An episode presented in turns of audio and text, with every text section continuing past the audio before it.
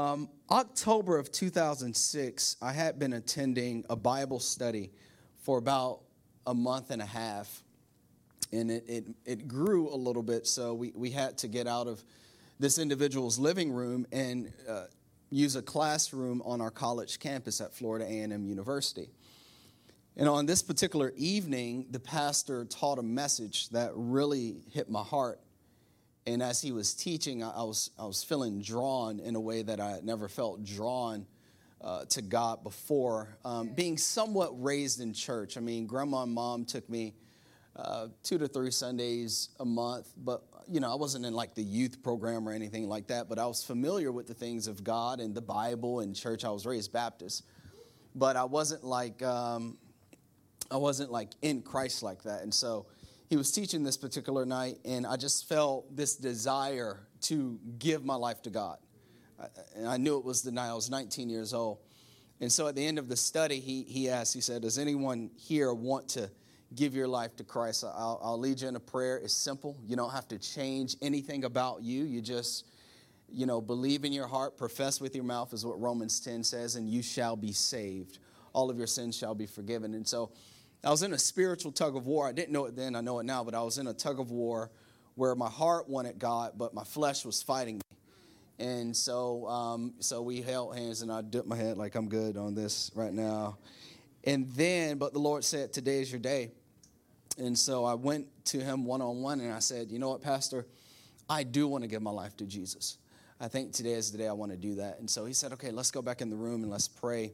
And so we prayed. He led me in a prayer, and it felt great. Um, I felt something while we were praying, but as we broke off and hugged, and we went back out into the to the hallway to go to our cars, um, something welled up in me. It was a, um, it was something. It was it was a, it was like an overwhelming feeling of happiness and uh, joy, unlike I had ever felt before, and it overflowed into tears, and and it wasn't just tears. It was just uncontrollable just crying and, and, and welling out in joy. And I was just telling my friend, man, I, I, I gave my life to God, you know what I mean? And so uh, what I didn't know is that that feeling was an experience with the Holy Spirit. It was an experience with the Holy Spirit. And, and what I didn't know then is what I know now is that in that moment, I was what you would call anointed. I was anointed. And so I'm going to just prepare us right now. Today's a lot of notes. I'm in a teaching mode all series. And so I'm, I'm going to be right here. Um, even next week, we're going to be talking about spiritual gifts. So I'm be in the pocket all, all, all sermon. I'm, I'm here. So bid me about 12 minutes to teach. And then the last 12, 13 minutes or so, I'll, I'll give some handles. And uh, we'll, we'll go from there. So be ready to take notes. Let's get into this. So let's define anointed, because for a lot of you, this is a brand new word. You've never even heard it before. The word anointed means to be filled with and empowered by the Holy Spirit. To be filled with and empowered by the Holy Spirit. The Holy Spirit is another name for the Spirit of God. And the word anointed comes from the Hebrew term masah, masah, which means to smear, rub, or pour with oil. To smear, rub, or pour with oil. And the oil represents the Spirit of God. So there's nothing supernatural about the oil, right? A, a lot of us who have a church background, especially more Pentecostal or, or spirit filled type of church background, maybe you, you saw them use oil, right? There was nothing magical or powerful about the oil, but the oil represents God's spirit, all right? And so um, people were anointed in the Bible in order to, go ahead and write this down, to be set apart by God for a divine task. They were anointed because they were set apart by God for a divine task. Um, I really want to dig into that a bit deeper. I think that's going to be week three. I'm going to dig into that. That's going to be fun.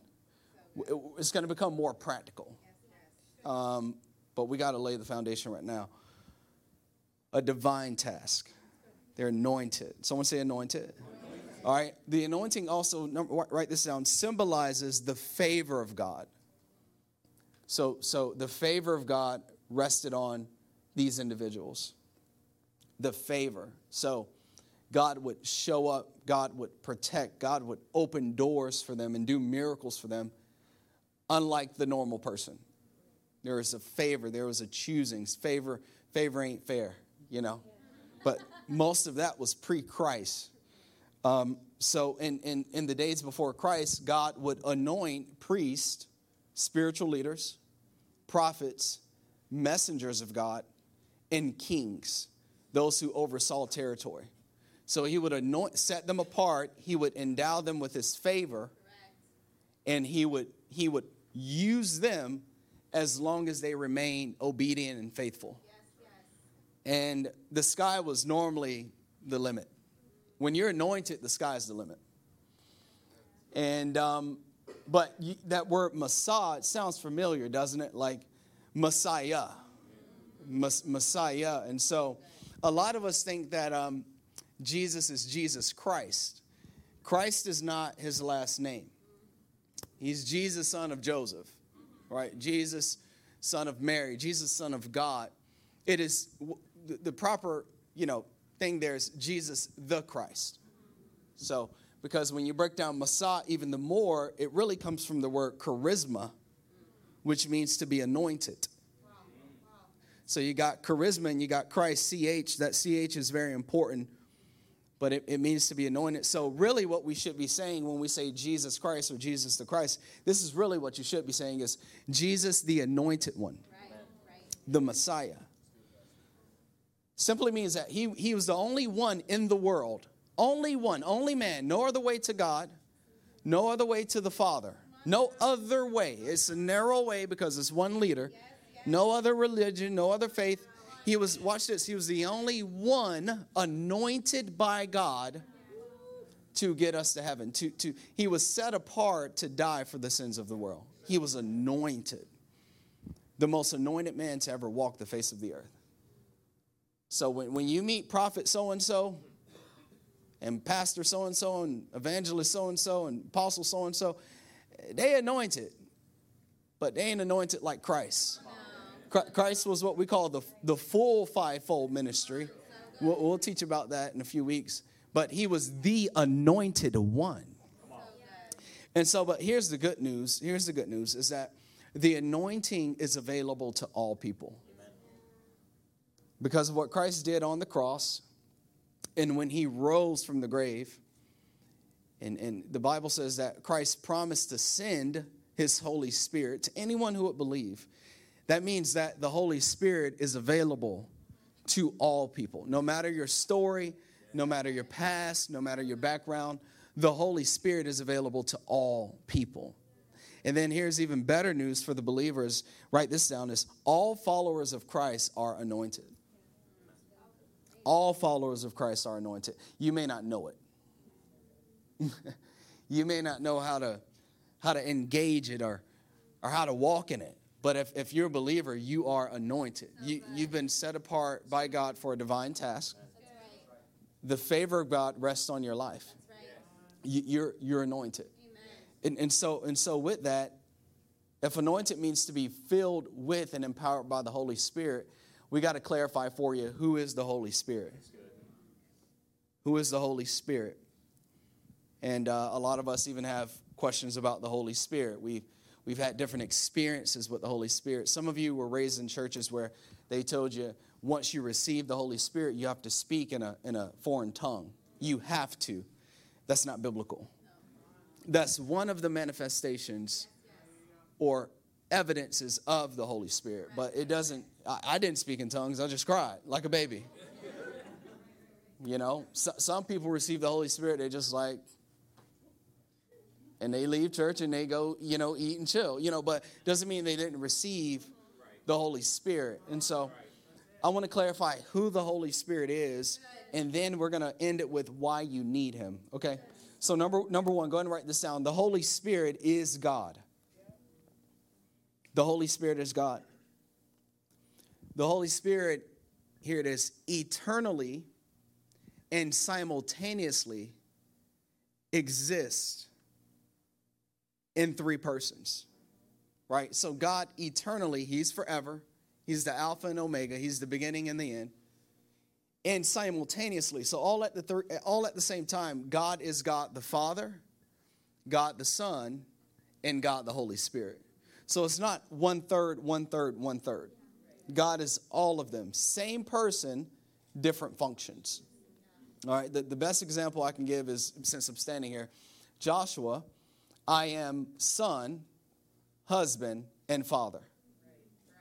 I'm not a piece, a piece, and a piece. I am one person.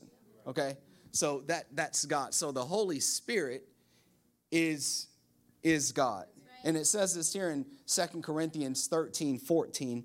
May the grace, here it is, you're going to see the Trinity. He is triune. May the grace of the Lord, may the grace of the Lord Jesus Christ, the love of God, and the fellowship of the Holy Spirit be with you all.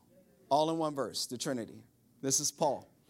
All right, number two, write this down. The Holy Spirit is a person. He is a person. God is a person. Um, to, to, to kind of build this out a little bit, so who you see is not me. Th- this is an encasing of the real me that is on the inside. Right? So who I'm looking at is not you. That, that is a beautiful, immaculate, handsome encasing of the real you. Right? God created Adam. He breathed the Ruach, the Spirit of God. Watch this, different from the Holy Spirit, different teaching. But he breathed the life source into Adam. This body was just laying here. But when he breathed the source of life into Adam, the Ruach, man became a living soul. So you have a body, but you are a soul. Right? And it's the soul that is the person. The soul is immaterial. So the soul is spiritual. The soul is the person. The Holy Spirit is immaterial too. You can't touch him, but the Holy Spirit is a person. Right? All right, and so he's not a force, right, that God controls and he's like, go over there in Missouri and no, he's not a force. He's he's a person. Right? In order to be a person, you have to have three things, right? You got to have a mind, you have to have a will, you have to have emotions. The Holy Spirit has all three. Here it is. 1 Corinthians 2:11. No one can know a person's thoughts except that person's own spirit. Watch this. And no one can know God's thoughts except God's own spirit. God has a mind. He has plans. He has thoughts for your life. As a matter of fact, the Bible says that his plans are perfect and pleasing. So he actually has thoughts, which which is, is a key component of growing as a Christian is, is, is laying down my thoughts and my life and saying, God, what do you think about Monday? What do you think about Tuesday?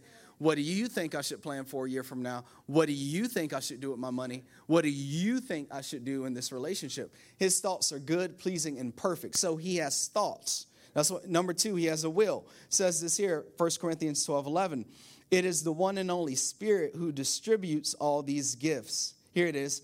He alone decides which gift each person should have. So he has a will. And a lot of us, we, we did. We did. We did the Easter thing. We gave our lives to Christ on Christmas. We some Sunday a year ago, some Sunday a couple weeks ago, we did that. And we're wondering, why isn't my life matching up with the power of God? Because our wills need to match up with the will of the Holy Spirit. He, he alone, we're going to talk about it next week, that when you, when you get saved and you receive the Spirit, He gives you gifts. He alone decides, right? Okay, um, um, so I'm looking at you right now, Caesar, and you have the gift of craftsmanship. You have that. That's why you're so great at building things. So do you, Joshua. That's why you're so great at building things. You also have the gift of discernment. You can tell a liar from a mile away. You can tell when something's not right. And so when you receive the Holy Spirit, He gave you that gift.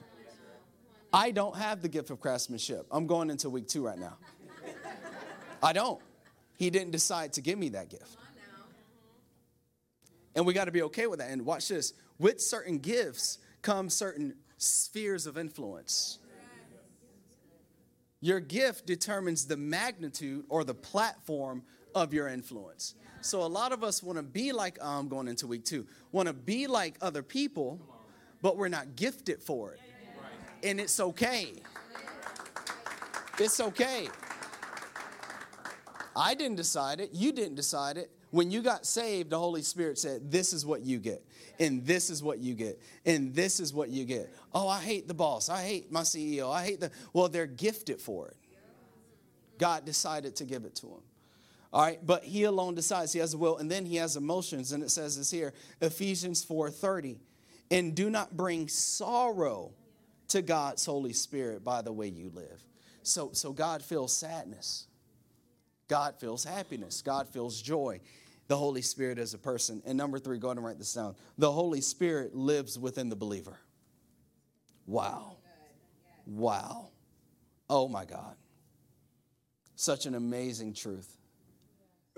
I don't have to live by my own strength. Oh my God, I'm way too weak. I don't have to live in my own understanding. I'm way too stupid. I don't, I just, I don't have to. I don't have to. The, the, the Spirit of God is, is in me. So here, here's the deal. Before Jesus, in the Old Testament, during the Old Agreement, okay, during the law, it was, it was, it was God upon people. So, so when people were anointed, the Spirit of God would rest on them. And then when he was done, he would, he would move on. He would lift. For some like King David, the Spirit settled on King David because God was, God was doing something, right? Um, um, it settled on Elisha. During Jesus, when Jesus was in the earth, Isaiah 7, that, that famous Christmas verse, Emmanuel, God with us, the Bible says that all of the fullness of God lived in Christ. So when Christ was in the earth, it was God with us. God with us, right? And then post Christ, when he ascended, and now we're, we're in the Holy Spirit age right now. We're in the church age. It's, it's your turn now, right? Right? It, God did his thing, Jesus did his thing. Now it's our turn. And so now the Holy Spirit lives in us. And, and this is why when he was telling them, y'all, I'm going to the cross, they were like, no, please don't die. And he told Satan, get behind me. Because Satan was limiting him. I mean, and Peter was limiting him, right? He, he, he was only one man, but if I die and go to heaven, I can live in each of you and, and I can I can do work all across the, all across the globe. So it's God within. It says this here, great promise. You need to write this down. You may want to meditate on this this week. Powerful. Romans 8 11. The Spirit of God who rose, who raised Jesus from the dead lives in you. And just as God raised Christ Jesus from the dead, he will give life to your mortal bodies by the same Spirit living within you. That's why there's something on the inside of you that that won't settle for where you are. Our flesh wears us down, but there's something in you that says there's more, there's there's greater, there's a future.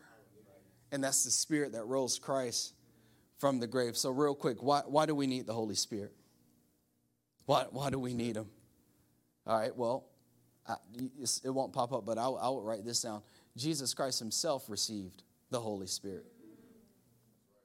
I mean, if, if he needed the Holy Ghost, I need the Holy Ghost. I need him. And, and so Christ waited for 29 years. I mean, he was itching to start his ministry. But before he started his ministry, he, he, he went to John the Baptist. And the Bible says that John the Baptist performed the baptism of repentance. The word repent simply means to have a change of mind or or to turn direction. So if God is going in this direction and I'm going in this direction, people would come to John and they would say, "I repent of my sin, baptize me." And they would commit to walking with God.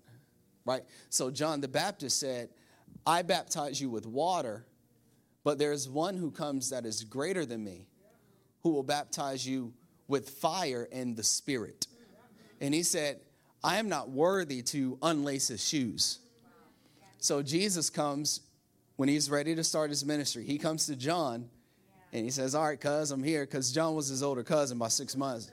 He said, What's up? John was like, Bro, you supposed to be baptizing me. Like, you the man. He said, No, let, let's make sure all things are in order. Before you go and do anything in this life, you run it by the Spirit. You, you do what God told you to do. And so he said, even though Jesus didn't have to repent, he was sinless. He did it for us to, to be an example. So, so he went down into the water, and upon coming out of the water, we're going to pick it up here in Luke 3, Luke 3, verse 21. It says this here one day when the crowds were being baptized, Jesus himself was baptized. As he was praying, the heavens opened, and the Holy Spirit in bodily form. A lot of people misinterpret this. Watch this. Watch this. Descended on him like a dove. Wait. So, all these pictures you see online and in the Christian bookstore of a transparent dove descending upon Christ, they're all wrong. The Holy Spirit descended in what? As gentle as a dove and made his home in his heart. So the painting should be like a transparent man or something, just dove. But it says it right here. And, and so it says this here that, that, that, that it says that God says this, and a voice from heaven said, before Jesus did anything for God, and this is the way he feels about you. Before you do, before you usher and open the door, before you do anything for God, you're already affirmed. You are my dearly loved son, and you bring me great joy. Then we're going to skip down because it got into a lot of lineages. So Luke 4, verse 1, it says, Then, full of the Holy Spirit, Luke 4, verse 1, Jesus, then Jesus, full of the Holy Spirit, watch this, returned from the Jordan River. He was led by the Spirit in the wilderness. So, why do we need the Holy Spirit? Number one, direction. He was led. The, the first thing the Holy Spirit did when He led him this lets me know that when we receive the Holy Spirit, He wants to guide us. I remember uh, a visit here to Maryland in 2015, trying to figure out where we were going to start Highlight Church. And eventually, over the course of prayer and, and uh, reading the Bible, asking the Holy Spirit, What do you want to do? And right here at Gaithersburg High School, atop of the football track, the Holy Spirit finally said, This is the place this is the place. It's just asking the Holy Spirit, where, where do you want? Because I didn't want it to be from my desire. If, if it was coming from me, it wouldn't work. But it's His church, it's His ministry. So I need clarity. And this is the deal. Go ahead and write this down. The Holy Spirit wants to be your GPS, He, he wants to be your positioning system. He wants to be your positioning system. But here's the key question does he have my consent?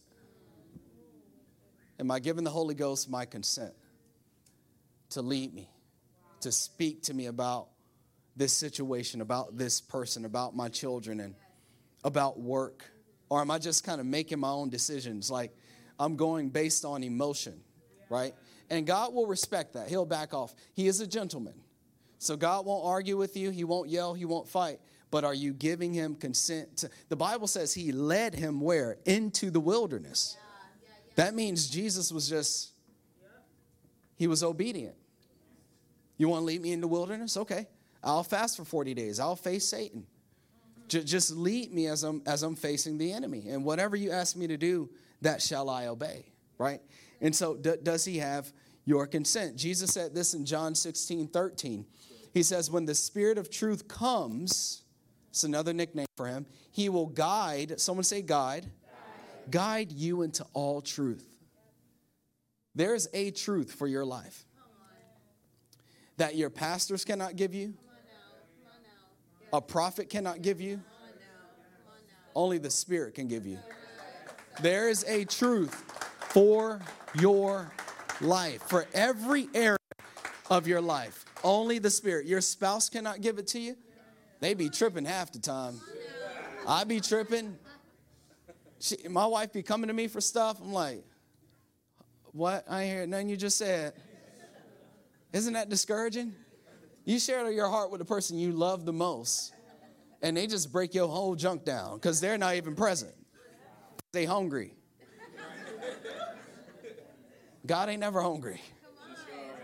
The Bible says he doesn't sleep or slumber, and he's, he's always ready to, ready to guide you. Here, I want to give you these things. They won't come up on the screen, but just to give you some key. The Holy Spirit will always lead you toward these four pillars of direction. You need these four things in your life if you're going to have clear direction. Number one, prayer. The Holy Spirit will always lead you towards prayer. And when you don't feel like praying, you know that the enemy is involved and your flesh is winning. And, and your flesh will always lead you to a place of death. Right? The Holy Spirit, number two, will always lead you towards Scripture. Always. I'm praying that you will fall in love with the Bible, the only Word of God. The word Bible means books. So the reason we say holy is because it's been anointed and set apart by God. There's no other book written by God. It will always lead you towards Scripture. You got to read Scripture every day.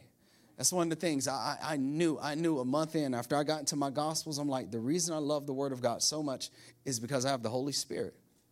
I will stay up two o'clock in the morning devouring this thing. The Holy Spirit will always lead you towards Scripture. You need your daily dose of it. The Holy Spirit will always lead you towards healthy community healthy community, a healthy church, a growing church, a strong church. The Holy Spirit will mess up your friendships. He'll, he'll start to say, You're not strong enough to reach them, you gotta, you gotta disconnect. Right? He'll start messing with your relationships because he wants you to be around healthy, faith filled people. Right? The Holy Spirit will always lead you towards serving. He's not selfish. You, the reason you're serving is to break the spirit of greed off of you, which is actually keeping you limited.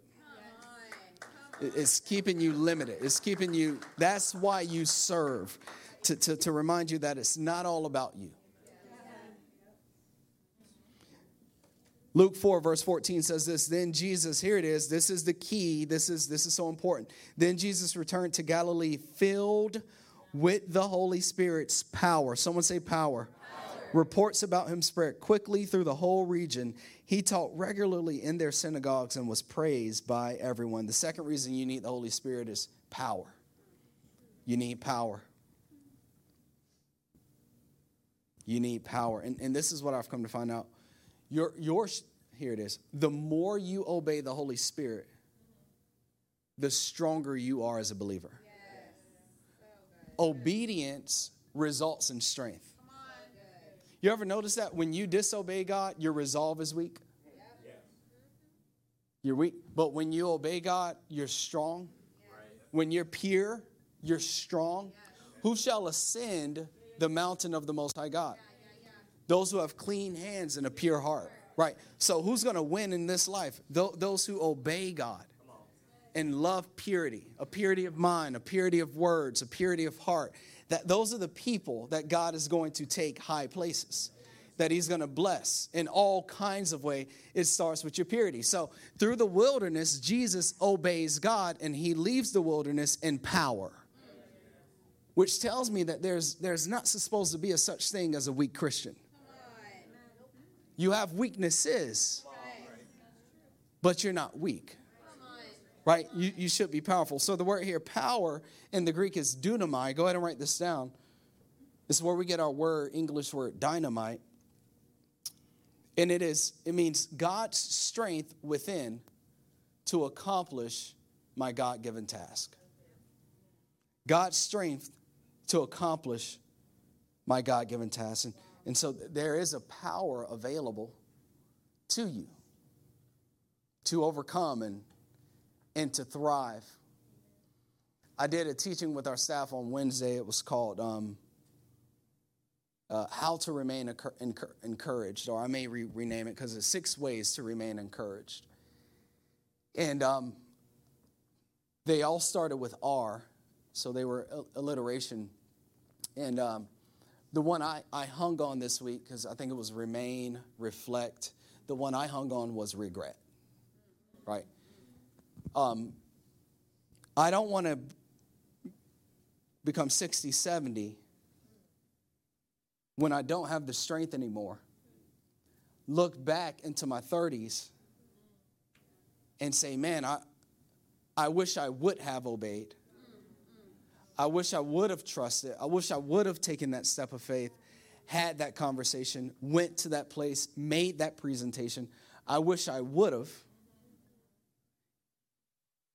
Knowing that now God would have leveled all those mountains, right? And so if you're taking notes, go ahead and write this down. Regret is um, regret is looking back at giants that God would have defeated and mountains he would have leveled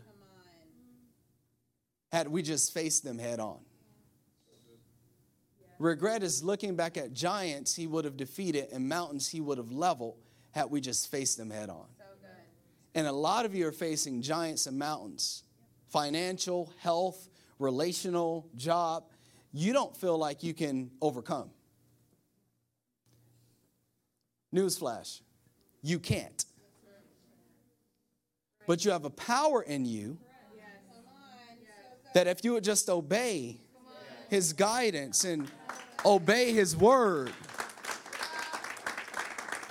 they'll fall. They'll fall. I think about how our church started. I think about uh, the seven adults and the, and the two children that moved from different parts of this country to a city where we knew no one. There was no resource, no money. We did not have a mother or a father church. No one supported your church. Now, think about how we started across the street in the activity center. We, we put out some donuts and, and we, we put out a little video and we said, come, come and check out Highlight Church. You know, and at one point we had 13 grand and we spent 11,000. That left $2,000 in the account. No support, no belief. Nail tech, nurse, nurse, secretary, mechanic, regular people. And I, I, think about that. We're only five years old, two of which was taken from us from a punk behind pandemic. So, really, we're three. And we go from seven adults and, and, and two kids to almost 700 people last Easter in three years. It's three years, not five, three years. That's what you call the power of God. And, and, and He anoints regular people. He's not looking for superstars, He's looking for normal people to, to, to anoint. Second Peter 3 uh, 1 3a says, By His divine power, God has given us everything we need for living a godly life. You have the power to, to break addictions. You need the, the dunamai of God to step on that campus you need the dunamai of God to go into that bank and, and, and, and, and make that presentation. You, you need the dunamai. So always pray before you do anything, anything, but before you do anything major, Lord, Holy Spirit, fill me with your power. I can't do it on my own. The third reason you need the Holy Spirit is, uh, well, let, let, let me read. I'm sorry. It says this here. When he came to the village of Nazareth, his boyhood home, he went as usual to the synagogue on the Sabbath and stood up to read the scriptures. In the scroll of Isaiah, the prophet was handed to him. He unrolled the scroll and found the place where this was written. Watch this. The Spirit of the Lord is upon me. Here it is. For he has anointed me to bring good news to the poor. He sent me to proclaim that captives will be released, that the blind will see, that the oppressed will be set free, and that the time of the Lord's favor has come. So, the third reason you need the Holy Spirit is calling calling. Jesus, uh, Jesus had a calling on his life. And he's, he read that book of Isaiah. Seven, Isaiah the prophet wrote this about him 700 years before he was born. The Spirit of the Lord is on me. To, to, to what? To bring good news to the poor. Not financially poor, spiritually poor. And outside of Christ, we're all poor to proclaim that the captives will be released, that the blind would see. I remember pre Christ, I was poor spiritually. This is all me. This is why Jesus came. I was poor spiritually. I was captive by certain mindsets and addictions, dysfunction, generational dysfunction, generational brokenness. I was blind. I didn't have a vision for my life. I was oppressed, anxiety, depression, fear. And then just one faith decision stepped into the Lord's favor, was anointed. You need it for your calling. That's the million dollar question, is it? If pastors, Jason, if pastors had a, a dollar for every time someone asked them, a dollar, you know, not 10, not 20, a dollar, I'd probably be a millionaire by now, a billionaire. Pa- Pastor, what's my calling? What, what's, what's my purpose? I'm, I'm going to give you the answer to this right now, and it's not sexy. Got to wake y'all up. This is, this is the answer to that question. You want to know what your calling is?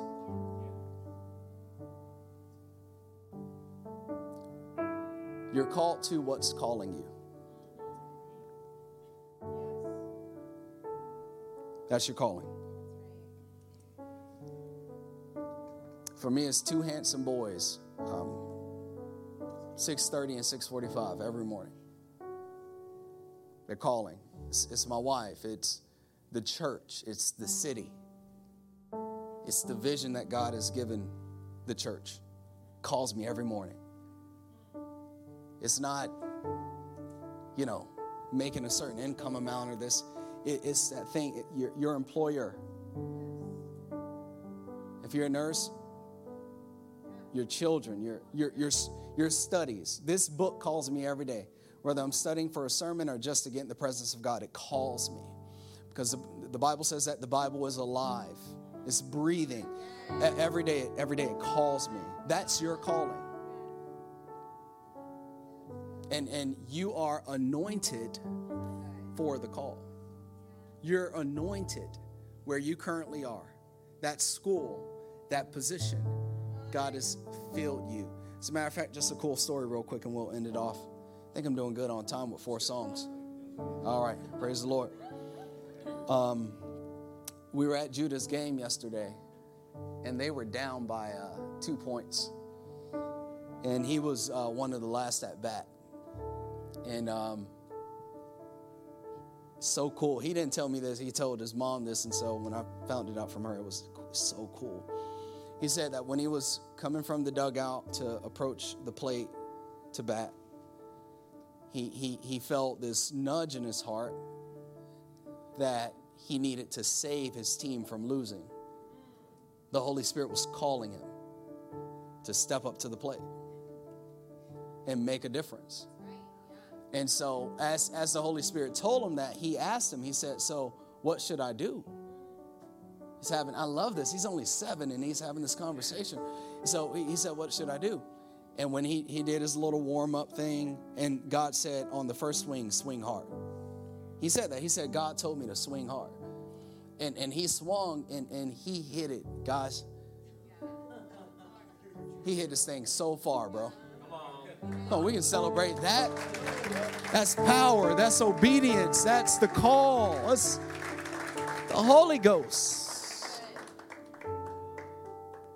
And, and there's two things here when it comes to the Holy Spirit is you're called in that in that place to make number one, write this down, a supernatural impact. A super in your current workplace, you ought to be different. You have the Holy Spirit, supernatural impact, and also to point people to, to Jesus.